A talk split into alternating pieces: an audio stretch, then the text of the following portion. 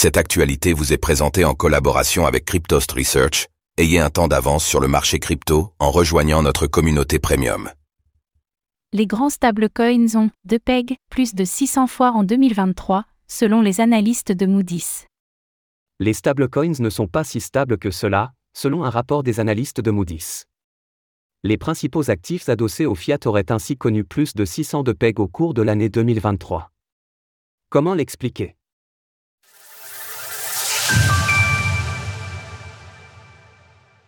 Les deux pegs de stablecoins se sont enchaînés en 2023, selon Moody's.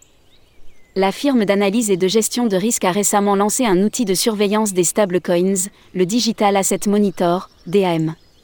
Elle a ainsi analysé les cours des grands acteurs comme Tether, USDT, Binance, BUSD ou encore Circle, USDC.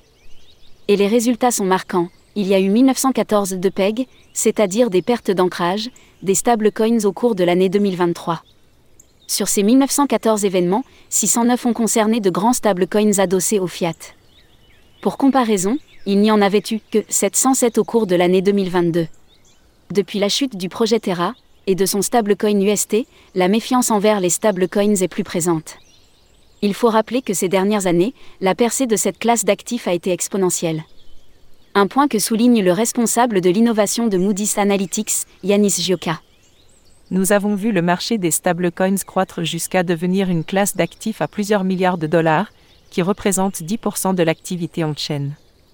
Mais étant donné la volatilité des stablecoins, nous avons vu une demande substantielle de la part de nos clients pour un outil de gestion du risque.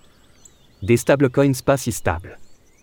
Les stablecoins tendent à perdre leur ancrage avec leur monnaie de référence, souvent le dollar lors d'événements négatifs dans le secteur des crypto-monnaies.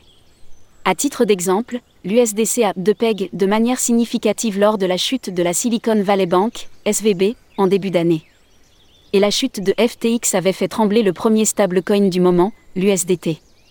On a donc assisté ces derniers temps à un basculement, là où les stablecoins étaient historiquement considérés comme les actifs crypto les plus sécurisés, on a vu un retour marginal à d'autres crypto-monnaies, dont le Bitcoin, BTC.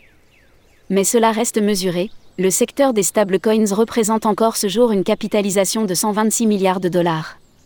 Retrouvez toutes les actualités crypto sur le site cryptost.fr.